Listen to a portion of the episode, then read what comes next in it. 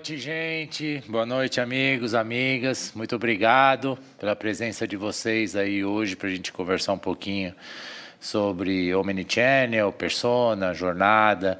Acho que a gente não consegue falar sobre Omnichannel se a gente não passar e fazer uma visitação em algumas, alguns pontos importantes para essa estratégia de marketing, né?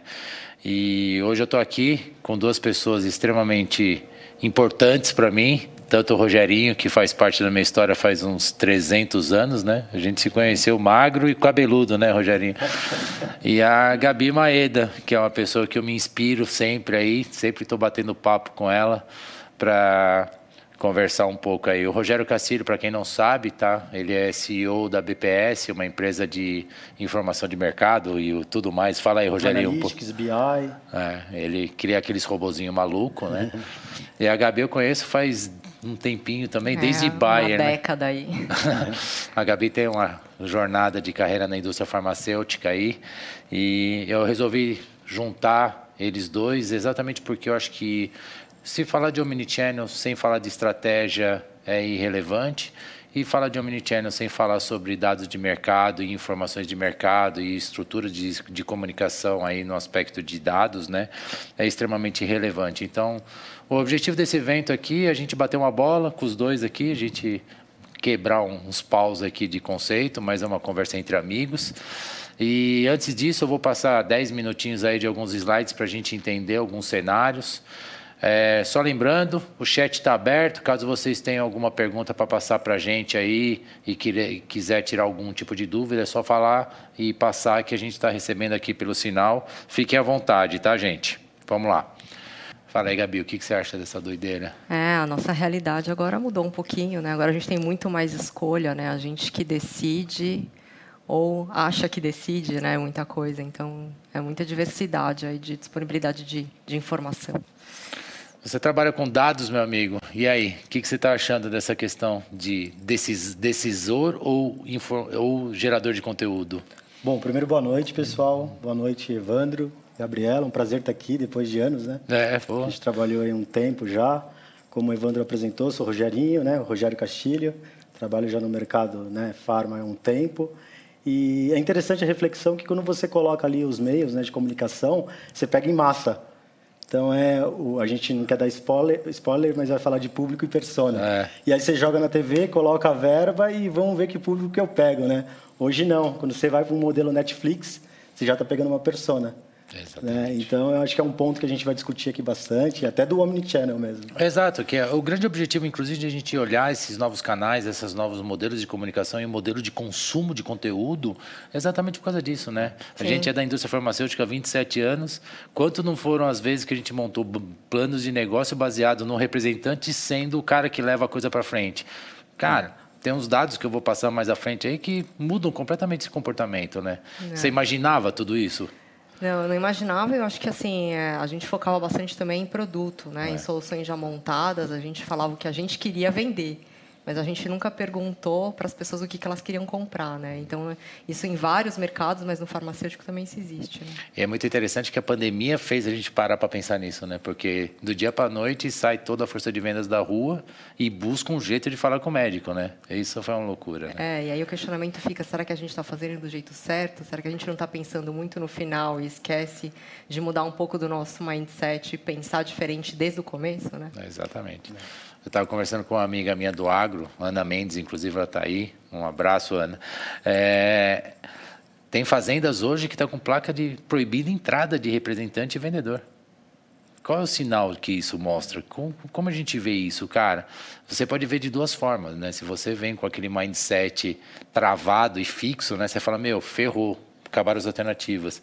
Se você vem com aquela questão de crescimento e de evolução, você fala, meu, será que não está nascendo um novo modelo, né? Sim, será que a gente... que é uma baita oportunidade para a gente repensar um pouco, né? Acho que a pandemia ela não criou coisas novas, né? Na minha opinião, acho que ela acelerou e deixou as coisas muito mais é, robustas, né? Então acho que essa pressão faz com que a gente pense, né? Então, mas será que essa necessidade já não existia antes, né?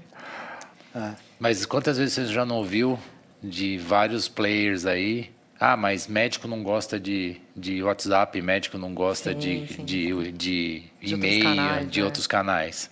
interessante o ponto da, da Gabriela, né, que é, que é um gatilho mesmo a pandemia. Quando a gente pega desde a época da Revolução Industrial, as revoluções, você pega de 20 anos para cá, a gente teve o advento da internet em 2000, a gente teve em 2008 a bolha nos Estados Unidos financeira, os smartphones em 2007, isso já era para ter sido acelerado. Então, é mais um gatilho. Eu vejo a pandemia, a Covid, como um capítulo desse processo de aceleração é, de exi canais. Né? Existe um ponto muito interessante que é discutido, que é assim, a gente só, re, a gente só responde a transformações quando a gente está exposto a alguns pontos críticos, né? Que uhum, são uhum. pandemias, guerras Exato. ou revoluções, né? Então, assim, grandes eventos, os grandes eventos, a Guerra de 29, ah. guerra de todas essas coisas fizeram as grandes transformações. E eu acho que esse é um ponto muito legal, né? E quando a gente para para pensar um pouquinho, Gabi, indo um pouco no mercado que eu atendo, que é agro e healthcare, tem outros dados que são muito mais interessantes. Você sabia que 72% dos médicos já fazem parte do mercado de internet das coisas? É, isso, quando você me mostrou, falou desse, dessa informação, eu não tinha esse número 72 assusta, né? Assim, é. porque a gente tem uma visualização de que é grande parte, mas 72 é, é muita gente mesmo, é, não tinha essa medida. Esse é um dado demográfico, né? A gente fez o cruzamento do dado demográfico com, com o nível de penetração da internet, que nós chegamos nesse número aí. Só para você ter uma ideia, desses 72, 44% dos médicos ativos no Brasil já nasceram na época digital e apenas 28% são imigrantes, entendeu? Sim. Então, assim, independente do imigrantes ou não, quase metade dos médicos ativos no Brasil hoje já são dessa geração. É bem interessante porque assim é, são todos conectados, né? A internet das coisas é isso, celulares tal, e aí isso também a gente reflete na classe médica. E esse é, é um dado que começa você a pensar realmente nessa migração da persona, né? Perfeito. Né? Que é o pensamento que a gente discute agora. Que é a pergunta que eu sempre faço, né? É o médico que não gosta ou o médico que não está habituado a ser é impactado por novos canais? Ou será que a gente não pensou de forma diferente na hora que a gente criou nossas estratégias, né? Exatamente. Acho, acho é, que uma reflexão para todo mundo. A zona de conforto, né? Sim. E quando você vai para dentro de uma pesquisa ver o a comportamento dos médicos, a gente vê uma coisa muito interessante, né? É, dois dados que vieram dessa pesquisa que foi feita pela H2H, que depois eu tá passei, vocês vão receber ela aí. Cara, mais de 70% dos médicos estão insatisfeitos ou indiferentes ao modelo atual. E quando foram questionados sobre qual é o modelo ideal, são duas coisas muito interessantes. Primeiro, que é uma coisa que eu vou defender piamente, a força do representante ela é crucial no, uhum. no, desenvolvimento de qualquer segmento e de qualquer jornada de, de compra ou de venda e de consumidor.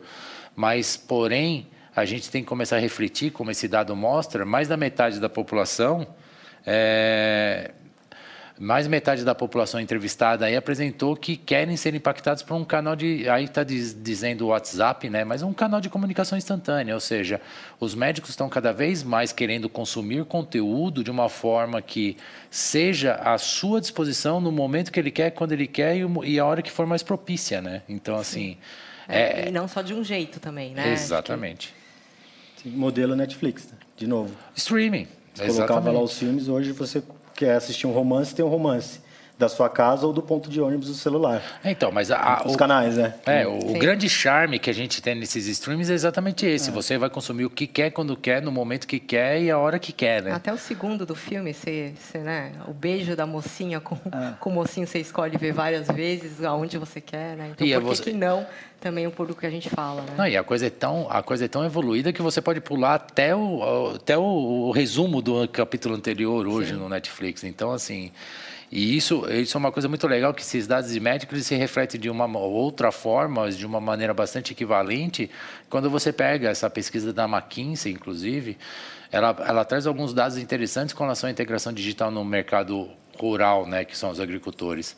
Hoje, 85% deles já usam diariamente o WhatsApp para fins relacionados à agricultura e 71% dos pesquisados usam canais digitais diariamente para questões relacionadas à fazenda. Ou seja, Cara, se você olhar lá para trás, que o dado da pesquisa macro mostrou que mais de 50% das pessoas estão conectadas, se você faz um corte para ver segmento ou cluster, né, você vai ter um número absurdo, que é esse número que está apresentando aí na questão dos agricultores, né, porque aquele número de 40, 49% é um número macro. Né, então, assim. E outro dado que me chama muita atenção, que a gente vem discutindo muito isso, Cara, a penetração do digital no Brasil é muito maior que nos Estados Unidos. Olha que louco isso, né? Como é, a gente pode ver a gente isso? vê pelas redes sociais, né? Como a gente adere, né? É, exatamente. Os números de smartphones, né? Os números Sim. de smartphones. Dois ou três, quase Sim. batendo três por, por pessoa. Exatamente. Bom, gente, vamos entrar um pouquinho no nosso assunto aí. E agora, José, vamos falar um pouquinho sobre o Omnichannel, né? Mas eu queria fazer uma pergunta para você. Diga. Nós estamos no mundo digitalizado? Eu acho que a gente está caminhando para isso, né? É um progresso, é o que eu falei. Existe o pull push, né? Dependendo do mercado que a gente está, a gente é mais jogado pela necessidade, né? Mas eu acho que a gente está no caminho, né? Mas se não tiver também vai ser jogado nele, né? Então é meio uma um mundo sem opção, assim. E você acha isso também? Meu ponto de vista é o seguinte: tem uma frase que eu costumo usar bastante que é muito é, difícil de fazer e fácil de falar, né? É. Quando a gente fala digitalizar, internet das coisas, inteligência artificial, transformação analítica e digital, é, é fácil falar, tá na moda, tal, enfim. Uhum. E, e difícil de executar e de fazer, pelo que a Gabi falou também, questões culturais, agilidade, né? A gente vem de uma cultura aí nas mudanças, como falei, das, socie- das sociedades demoram, né? Pra, pra- o, que, o que me chama a atenção foram os agricultores tradicionais usando já a tecnologia. É, então você vê que é uma transformação Mas já. vocês percebem que tudo começa. Será que a gente entende bem a persona que a gente está conversando, né? Se a gente, será que a gente investe tanto em pesquisa e entender realmente a necessidade? Porque a necessidade ela vai continuar independente é, da quantidade de produtos que você coloca. O produto é perene. Uma hora ele, ele, né? Você muda, mas a necessidade continua. Será que a gente é real no entendimento dessa necessidade? Que, né, que continua para sempre, independente da digitalização ou de outros canais que surgem, né? Existe um caso muito interessante respondendo, uma, colocando um ponto num- numa, coloca, numa afirmação sua. Um canal tradicional. Você sabia que mais de 50% dos agricultores hoje são estruturas profissionalizadas? Não fazia ideia. São indústrias, empresas, CNPJ. E a gente continua com os preconceitos que falam que é neguinho que usa bota zebu e cabe- chapéu de palha, né? É, é que acho que uma palavra super importante que a gente tem que, tem que saber diferenciar é empatia de simpatia. É, né? exatamente. Quando a gente está analisando a persona, É, exato. se a gente tem um time variado de pessoas, e aí estou falando de backgrounds diferentes, de modelos mentais, é mais fácil a gente construir essa persona.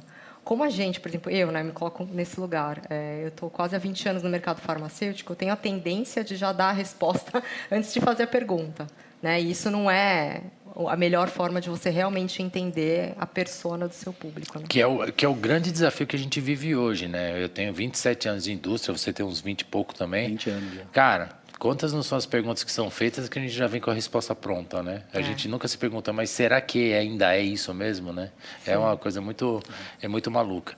E quando me perguntaram uma vez, que você acha que nós estamos vivendo um mundo digitalizado? Eu tenho uma resposta que é um pouquinho diferente de vocês. Eu não vejo é, a digitalização como um status ou como um modelo. Eu vejo como canal e recurso. Eu acho que assim, nós estamos quebrando barreiras que eram geográficas muitas vezes ou até mesmo de recurso através de novas alternativas que o digital está trazendo. Mas eu, eu, eu continuo, pode ser minha minha idade, né? Eu continuo não acreditando na polarização do on para o off, do off para o on. Eu acho que eu, eu continuo, eu, eu, na minha fé, eu, eu acredito que a nossa relação humana ela vai ganhar mais propriedade. Ela vai deixar de ser é, long, é, vai ser, deixar de ser constante, mas vai ser mais profunda. É que acho que o digital te dá essa multiface, né? Que você não precisa só de um canal para se comunicar ou de uma forma. Né? O digital te permite você querer uma coisa hoje, nesse minuto, e amanhã querer outra. Né? Então, acho que você está certo nesse, nesse ponto. Assim, também concordo com você. Porque assim, eu acho que o digital a gente não pode, puxando um pouco de Henry Ford, né? A gente não vai falar, não falaram que ia matar os cavalos depois que inventaram o carro, né? sim. Eu acho que se abriu uma nova alternativa e se quebrou barreiras, né? E eu acho que é, um- é, um, é uma situação, um status que esse eu penso, né? Agora uma pergunta para você, Rogerinho, que é o cabeçudo dos números aí. Estão pronto? Eu acho que em partes. A gente ainda tem muito uma questão, eu diria três pilares, né? Que é a agilidade, é, a decisão baseada em dados e a cultura, que pega muito forte. Então, quando a gente entra nessa pergunta da questão do cenário, a gente tem que olhar um pouquinho, acho que, para os cenários de inovação. E aí, não só no Brasil, em todos os países. É, entra também, eu lembro do Gestão do Amanhã, do Magaldi, do Sim. Talib, muito bom, recomendo esse livro, é, onde eles falam do motor 1 e 2 da inovação, dos cenários. Né? Como que você monta uma inovação numa plataforma tradicional. Né? Uhum. Né? Você tem que fazer isso em paralelo. Porque a empresa está correndo a operação aqui, está todo mundo no dia a dia, reuniões, né? não dá não dá para encaixar. Tem que fazer em paralelo e, claro, olhando o negócio.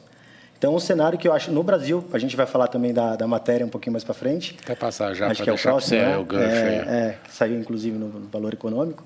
E aí, obviamente, se fizer essa, essa foi dia de 19, eu passei para o Evandro essa matéria. Se em 2020 repetir essa mesma pesquisa, ela vai ser um pouquinho diferente, claro. Mas ainda está enraizado a cultura da transformação, né? É, como que eu uso um método ágil numa empresa que é tradicional e ainda está correndo cooperação. E eu vou mais além. Como que eu mexo no meu negócio que está dando certo? Essa é a provocação. Mas será que ele não podia estar tá dando mais certo? Então, né? esse é o ponto. Que essa tá? é a questão. Perfeito, e eu acho Gabi. que tudo acaba é. impactando também, é, é. como você falou, na cultura, no jeito de fazer as coisas e principalmente na liderança. Porque a liderança são as pessoas que decidem. Né? Então, as decisões precisam é, conter desafios, saber que sim, a gente vai errar no caminho e está tudo bem. Né? E às vezes é difícil assumir isso quando você tem uma operação para rodar, né? É. Então, mas indo ao encontro, eu lembrei que eu li esse livro, tá? Eu, agora, quando você contou a questão do motor 1 e 2, eu lembrei que eu li. o da cultura também que é. é... Eu, depois você falou do motor 1 e 2, eu falei, cara, eu li esse livro, agora é. que eu lembrei. Você tinha falado do nome e eu não lembrava as informações que você falou do motor 1 e 2 e você da gestão e da questão do, do rodar são extremamente complementares e existe uma situação que é muito clara na nossa vida, né? A gente não consegue separar os motores, a gente chamava de as estrelas e as vacas leiteiras uhum, antigamente, uhum, né? Uhum. E assim, Hoje é muito difícil você ter uma startup dentro de uma empresa rodando iniciativas de inovação. Uhum, uhum. E, em paralelo a isso, um motor rodando para segurar essa startup. Ah, ah, eu, por exemplo, eu fiz isso em 2018. Eu abri uma startup dentro da Sericom falei, meu, roda aí, seja feliz, entendeu? Era despesa pura, pura, pura, pura. Uhum. E quando chegou no final de 19, a gente estava com cinco projetos digitais engavetados. Falei, agora deixa aí, um dia essa quando alguém achar que, quando acabar todo aquele preconceito de que não, digital não é, o médico não gosta, tal, não sei o quê, a gente começa a iniciativa, entendeu? Por, Deus me livre e guarde que eu estou falando, mas assim, cara, aconteceu a pandemia, no dia 16 de março eu fechei a agência fisicamente, no dia 20 eu estava lançando o produto, porque estava tudo pronto. É, você assumiu o risco, né? Você está na liderança da sua empresa, você assumiu, você decidiu, né? E, e, assumiu que poderia demorar mais ou menos, mas que uma hora isso ia acontecer. Né? É. Então acho que a grande questão é que a gente também não tem a flexibilidade para isso, né? Quantas são as empresas que dão essa flexibilidade, ou seja, é uma de gerar tanta despesa no começo sem um, né, que é uma frase feita que a gente né? é uma frase feita que a gente ouve, é. ouve sempre, né? Cara, eu tenho que dever entregar resultado para o acionista, né? Então assim, é, até que é onde? É imediatismo, né? Mas será que a gente consegue é, fazer o um mundo digital no imediatismo? Não. É uma é, coisa que é muito interessante, que assim, a gente, eu que estou trabalhando muito com digital agora, tenho todas essas questões de campanha, as pessoas falam, cara, eu preciso fazer uma coisa, uma situação acontecer. Qual é o período que você quer que isso aconteça? Ah, não, daqui dois meses a coisa tem que é. acontecer. Nem começa, bicho, porque até você conseguir relevância vai seis meses, né? E depois, quando você conseguir ter tracionamento, é outros seis meses, entendeu? Então, é, é um segredo muito grande. E isso é uma coisa muito importante que esse dado aqui, inclusive, mostra, né? Indo ao encontro do que o Rogério falou, uhum. a gente está lento e seguindo uma linha de raciocínio que está sendo global, né? Nós investimos muito em estrutura de marketing digital e o nosso nível de investimento ainda é muito baixo no aspecto de pessoas estratégicas para o digital. Ou seja, isso não é um problema só do Brasil, onde você vê a discrepância aí que você vê está muito mais relacionada a México, por exemplo, mas a, as linhas são muito muito semelhantes, entendeu? Quando você vê procura de pessoas e profissionais. Você está muito ainda. Nós estamos ainda na tecnologia, Não, né? Muito. Então... E assim, a gente vê é, muita tecnologia e esquece, né? as pessoas estão esquecendo do, do capital humano. Que é? Eu preciso desses profissionais, eu preciso do cara qualificado. Tecnologia é um meio. mas as pessoas que vão fazer, tanto do ponto de vista de quem desenvolve quanto um customer centricity, é, né? E, e esses profissionais, eles pensam de forma diferente. Sim. Então, muitas vezes você não consegue reaproveitar as mesmas pessoas, né, para fazer isso, ah. porque muitas vezes as pessoas não, não, coloca a pessoa que está fazendo isso para fazer aquilo, aquele outro. Só que o mindset, o modelo mental que é exigido é outro, né? É agora, diferente. Agora, a minha pergunta que eu faço do conceito do Omnichannel, né?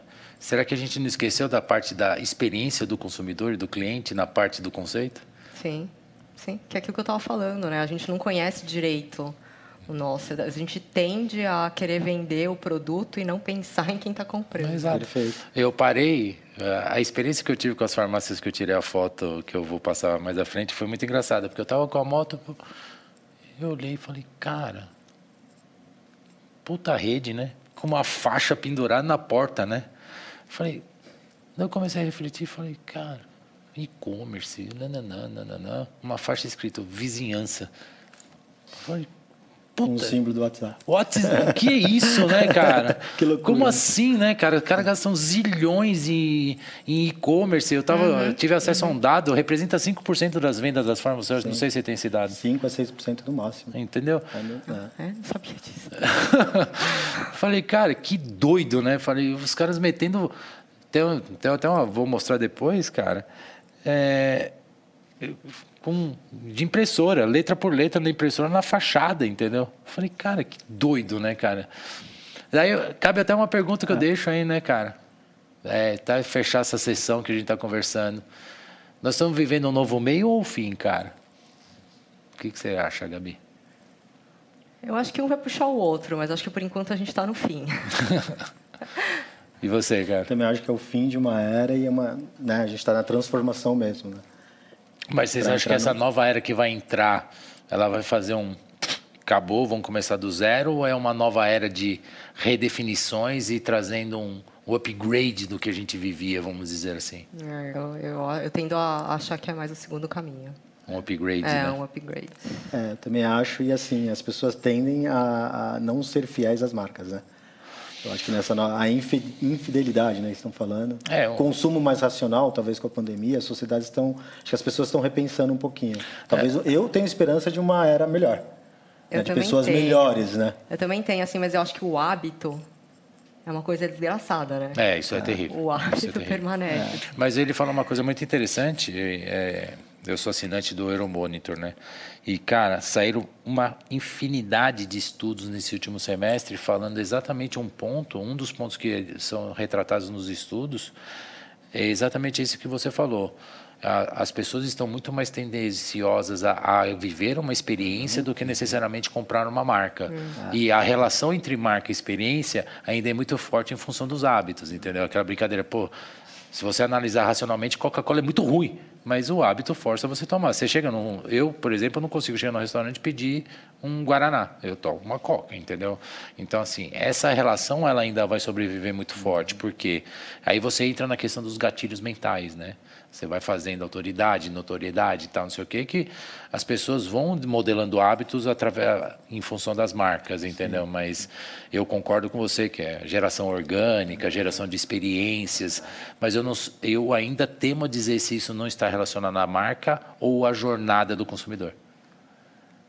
E a necessidade, como muito bem colocado pela Gabi. Exato. É, vem um exemplo aqui, eu sou da geração de vinil e de CD. É. Lembra que a gente gostava de uma música, tinha que comprar o CD inteiro? Nossa, sim. O que, que os serviços de streaming fizeram? Sim. Você ouve o que você quer. Isso é pensar produto ou necessidade da pessoa? O customer centricity, é. né? Muito mais persona do que sim, né? sim, está pegando o público-alvo. Então, sim, eu posso essa... ouvir o que eu quero, a hora que eu quero. Se comprar um CD, ter aparelho lá, é, gastar, e essa né? necessidade ela já existia antes. Né? É. é. que não existia nenhuma solução que atendesse essa necessidade. Então, mas é exatamente, exatamente esse ponto. A tecnologia foi um meio para atender essa sim, sim. E quando, quando nasceu o iPhone com os iPods da vida, tal, não sei o quê, qual foi a primeira movimentação das gravadoras? Querendo quebrar, boicotar, não disponibilizavam música tal. É a resistência, né? O mapa mental da resistência, é. de evolução tal. E assim, hoje quando você vê, meu filho não sabe nem o que é o show, porque tá na TV, entendeu? Então, assim, cara, será que não é uma grande transformação nesse aspecto que nós estamos vivendo? O mundo da música viveu isso no passado, uhum. entendeu? Então, esse é o ponto. Bom, a gente já deu uma degustada aí, né? A gente sempre fala que a experiência o grande ponto do, eu falei aí, falamos aqui durante a nossa conversa, que o grande ponto do Omnichannel, sim, é uma estratégia de vários canais, né? Mas o que é o mais importante aí que a gente tem que focar, que eu pus até em laranja aí, é a experiência do consumidor, né? A gente pode esquecer um pouco disso, né? Aqui tem uma pequena mandala da experiência, né, UX, né, que a gente tem que trabalhar com vários pontos para fazer com que as pessoas vejam com excelência e vivam uma experiência, uma jornada de experiência muito saudável, que vai ao encontro, inclusive, do que você disse agora, ô, Rogério. O Rogério eu chamaria de Nelson. Se eu falar o Nelson, é ele também, tá? Prazer, pessoal. Estou assumindo o Nelson depois dos 40. é, e, e, isso é importante. Daí eu vou, eu vou até brincar com vocês. Eu estava conversando outro dia com a Cláudia. Falei, Cláudia, e-mail pode ser uma estratégia de omnichannel? Claro que pode. Por quê? É aquela velha história que eu estava falando agora da farmácia, né? Cara, essas duas farmácias são as duas da minha rua, né? Se você olhar, que está pequena a imagem, ó, mas você vê lá, ó, uma drogazil e uma drogaria São Paulo, ó da drogaria São Paulo, tosqueira, né, cara? Entregamos na região e o telefone. E a da droga, drogazil tá, entregamos na vizinhança e o telefone do WhatsApp. Cara, isso não é Omni? É. É. É, é, é, porque veio da estratégia, né? Veio de pensar diferente. Não veio focado no fim, mas veio focado no, no propósito da companhia, né? De se mostrar, de se adaptar. Então, é, é de novo pensando na persona. Exatamente. Né? E por que não pensou antes, né? E por que não A gente olha e fala, né? precisou ter um... É o gatilho, os gatilhos da sociedade. Né? Exato. E você está nesse meio faz quanto tempo que você está trabalhando? Trabalha com grandes redes, cara. Qual é a obsessão das grandes redes? Estrutura, plataforma. Estrutura, é. E daí você olha Móveis, o número, é. 5% de retorno num e-commerce, entendeu? Daí, outra, o ano passado eu estava me questionando, cara, no meu bairro, eu moro ali na região da Vila Mariana, tá pipocando farmácia em cada esquina. Só para você ter uma ideia, essas duas é uma em frente à outra uhum. na rua. E eu não entendia por quê, né? Agora tá claro, né? 5% de retorno no e-commerce, cara. A, a gente não perdeu o hábito de ir na farmácia, né? A gente não perdeu o hábito de falar com o seu Zé do balcão, né? Então, Eu assim... acho que até o contrário, né? As farmácias estão ficando cada vez mais robustas e oferecendo mais é. produtos e serviços, né? Essa drogaria São Paulo é muito interessante, inclusive. Ela está com um novo comportamento. Ela não tem mais prateleira. É tudo, os medicamentos são tudo em gaveta tipo europeia, sabe? Uhum. Na, na, Itália é assim. É um novo modelo de. Ela tem para frente, para frente do balcão tem aquela toda aquela questão dos produtos, aquelas disposições e tal, mas para trás do balcão é gaveta, não tem mais paredão de, de medicamento, cara. É muito é, mais uma vez aí a gente está falando sobre marca, né, cara? E o e-commerce, Evandro, se me permite, é, quando a gente vai para as plataformas, você não tem a mesma exposição. Também é um ponto que falta, né? Você não tem a mesma exposição da marca no físico na plataforma. Acho a que falta né? a, exato, a experiência é. de Mas olha, é, né, da gôndola ali, de sim, pa, né, sim, caminho sim. na loja. Eu acho, eu é, até deixando claro, eu não estou levantando bandeira que o e-commerce não é uma solução eficaz. Mas quando você para para pensar pelo consumidor, ele vai ter um cluster específico para atender é aquele que tem esse hábito. Mas quando você fala em medicamentos, por exemplo, os medicamentos hoje, qual é a faixa etária das pessoas? Geralmente o maior volume de vendas é 50 a uhum. mais, entendeu? Uhum. Então, é, nós estamos nessa questão de e-commerce no aspecto de medicamento ainda numa fase de transição bastante acentuada, né? É Acho que é mais um canal da jornada, né? É mais um canal. É o WhatsApp que o cara coloca, exato, é o e-commerce, é, é, a, rede também, social. A gente também tem diferentes, né? Também, a gente também compra online e também vai na farmácia. Sim. Exato. Eu, eu, por exemplo, eu não compro nada que é de perfumaria, dermo, cosméticos, essas coisas para internet. Eu compro medicamento. Porque, cara, eu, a gente está no mercado, a gente sabe, né? É esse, esse, esse laboratório aqui não é bom, não é, sabe, blá, blá, blá, compra. Agora, quando eu vou comprar gilete para barbear, eu vou na, eu vou na farmácia. Porque eu quero ver, quero olhar, quero ver se tem de quatro, se tem de dois, eu quero palpar. É sensorial. É o sensorial. A gente ainda tem muito forte isso, né? E aqui eu deixei até uma brincadeira, né? Que a gente está conversando, que é, é uma questão de ponto de vista, né? Tudo que a gente tem que pensar hoje está muito, sob o meu ponto de vista, o mundo está tudo errado. Será que sim, cara? Quando a gente pensa, o Júlio da Chiesi até mandou um ponto aqui que foi muito interessante. Ele mandou que, ele sempre disse que a gente é muito dependente da massificação através de visual aid, né? Que eu acho que é um retrato exatamente disso aqui, né? Tudo sim. que a gente desenvolve planejamento de marketing, aí a gente pensa, nosso canal de comunicação, representante, ele vai ter que levar o, conhecimento, a consideração, a adoção, o serviço uhum. e a fidelidade, né? Cara, com esse avanço desses números que nós estamos olhando, nós estamos vendo aí de comportamento e de novos consumos, cara, será que o desafio não é exatamente esse que a gente tem que vai viver agora? Em que momento e que posição que o representante vai estar posicionado? Será que o digital não pode ser uma grande alternativa, inclusive de financeira, para a gente fazer as duas primeiras etapas, que é atração, interesse e desejo, e ele vir numa situação da pessoa muito mais preparada para trabalhar com adoção, serviços e fidelidade? Ou deixando a jornada do, do médico, nesse caso, né, mais robusta também, né? Exato. Né, que complementando essa jornada do representante. Uma coisa que a gente, eu fui representante na década de 90, né? Quantos nos eram os médicos que bufavam que a gente estava na porta dele, né? Hum. E agora, com essas alternativas de ter cons consumir conteúdo de outra forma, será que a resistência não vai aumentar? Ou é, melhor, é, será que ele não sei. quer mais relevância no contato?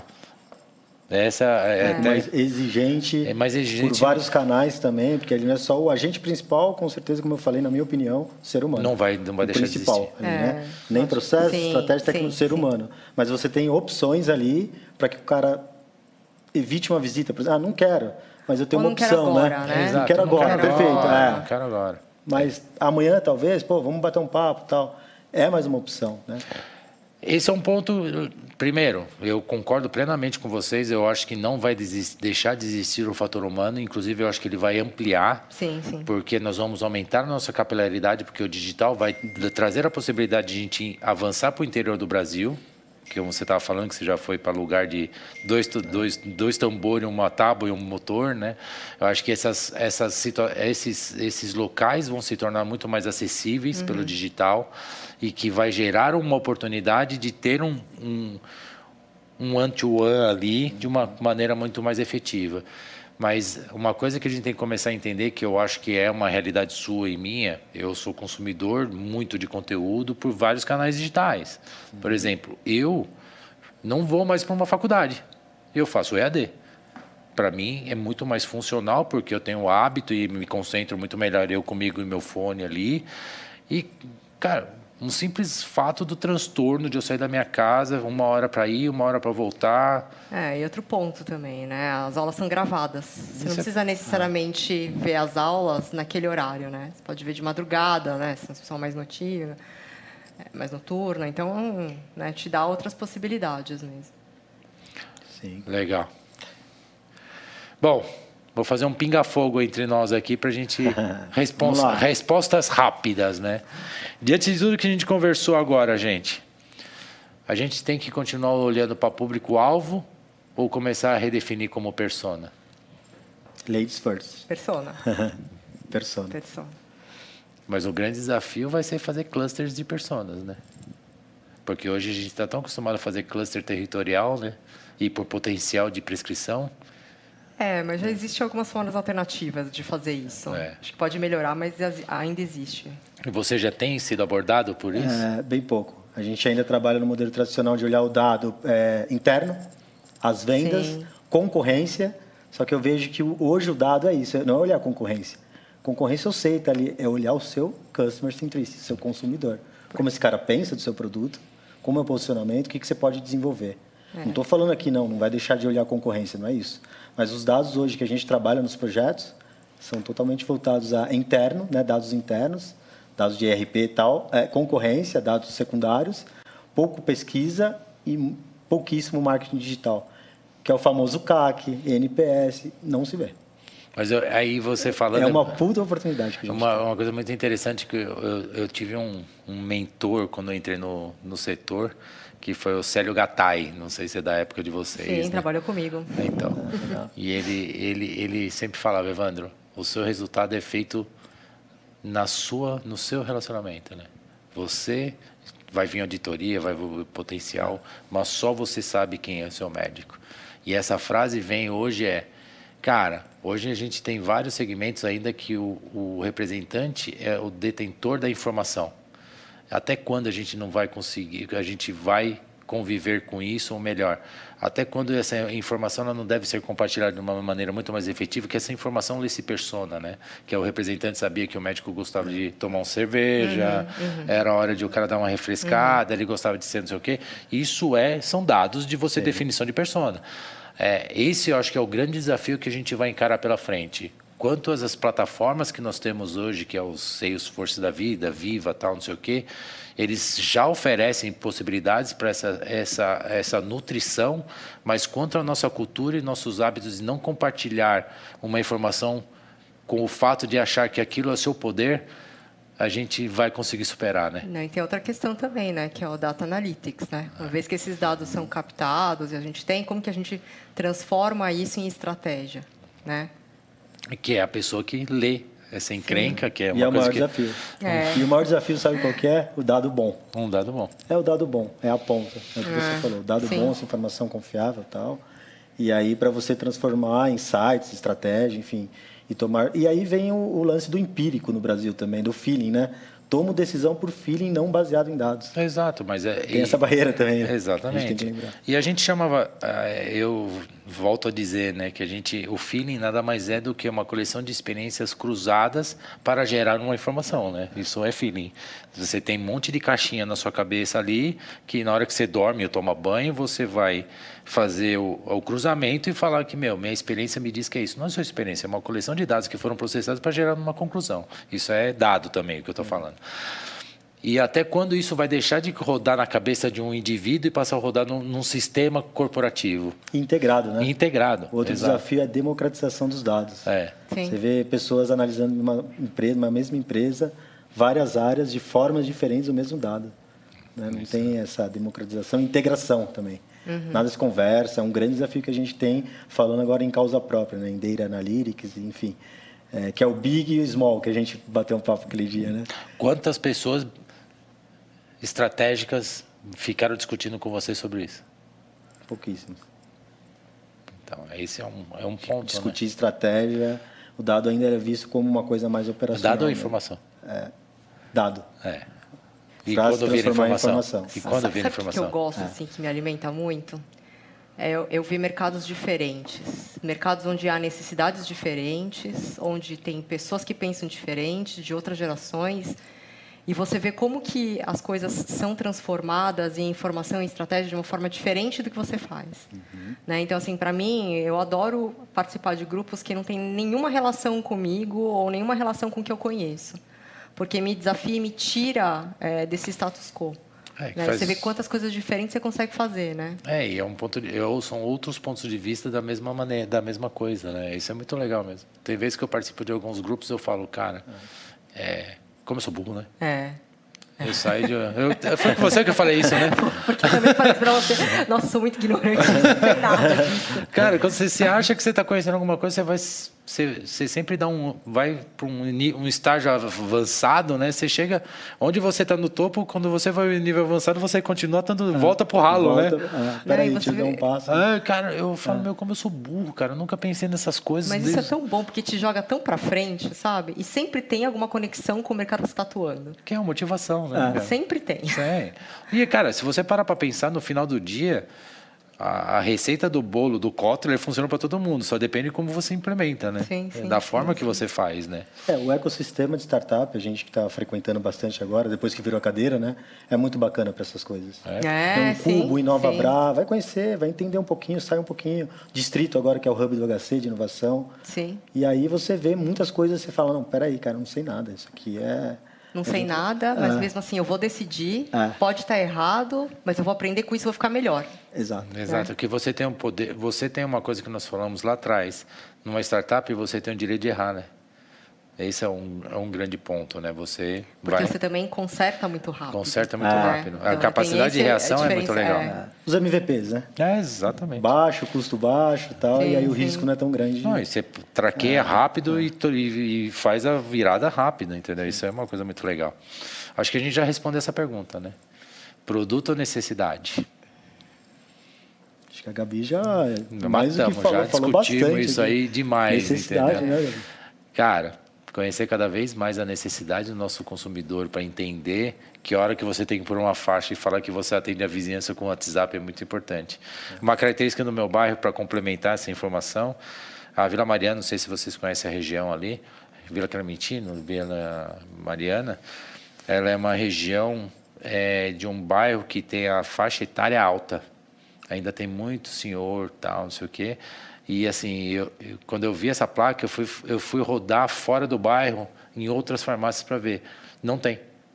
Só na Vila Mariana e na Vila Clementino eles estão pondo essa placa. Por quê? Porque os velhinhos não querem saber, entendeu? Os velhinhos querem falar com o seu Zé, entendeu? Então, assim, é uma coisa muito legal. Então, assim, focar na necessidade do seu cluster, do seu mercado, para mim, nós não vamos deixar de falar de produto, mas a, a, segmentação dos seus unique selling propositions relacionados à necessidade que cada mercado vai ter, né? É que o produto passa, né? A necessidade não, né? É. E... Ah. Aí, quero saber, né? Sequência, frequência ou jornada? Jornada. Será que a gente consegue, cara? Jornada. É, acho que eu volto àquela frase do Rogerinho no começo, né?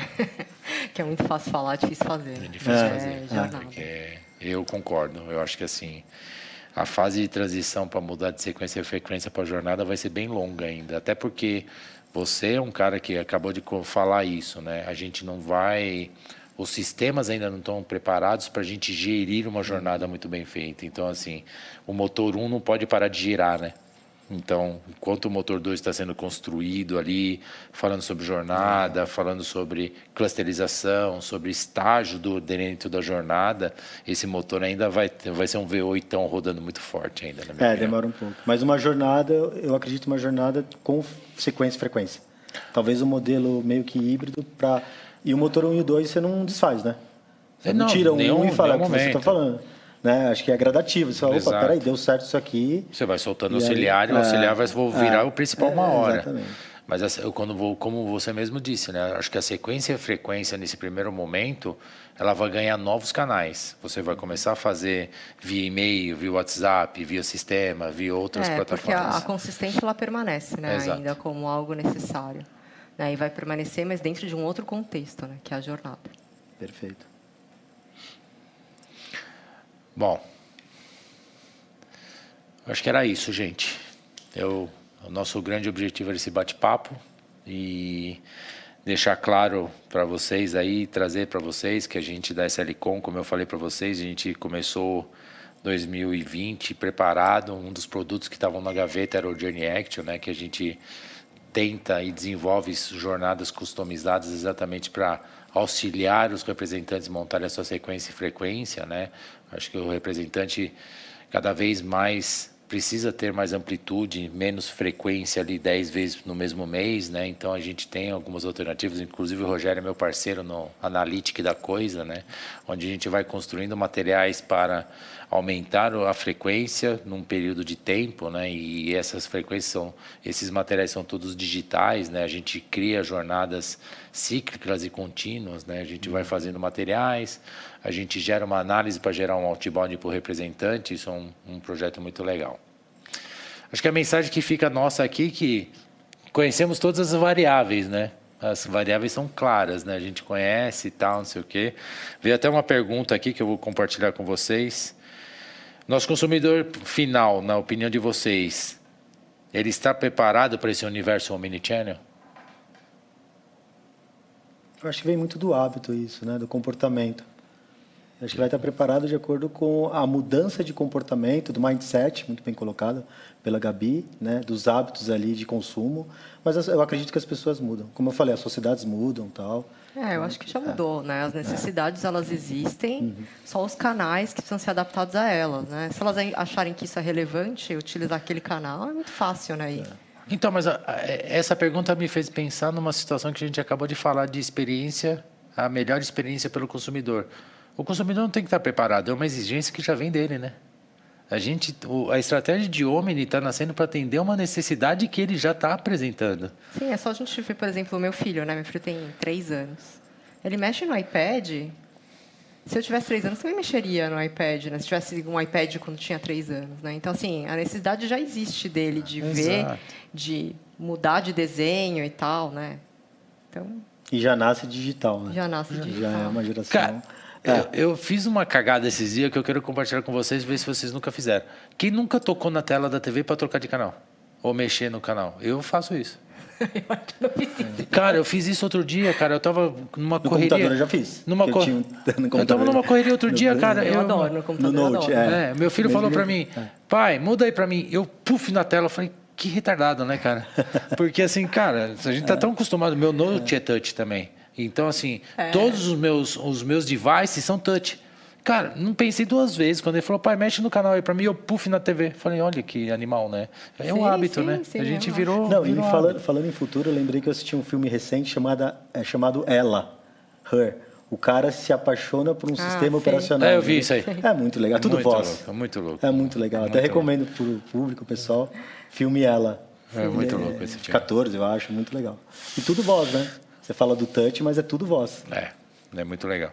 Legal. Gente, eu acho que a gente está vivendo uma grande oportunidade. Eu não sei a opinião de vocês. É uma fase de transformação bastante acentuada, mas como a gente brincou aí, evocando o R. Ford, né? Cara, foi difícil no começo, mas se insistiu, né? Então, assim, a gente tem que ter fé, foco e força aí para fazer a transformação. A gente inovar e cada vez se conectar mais para fazer as soluções se transformarem transformadoras e resolvendo os novos desafios, né, gente? Conta com a gente.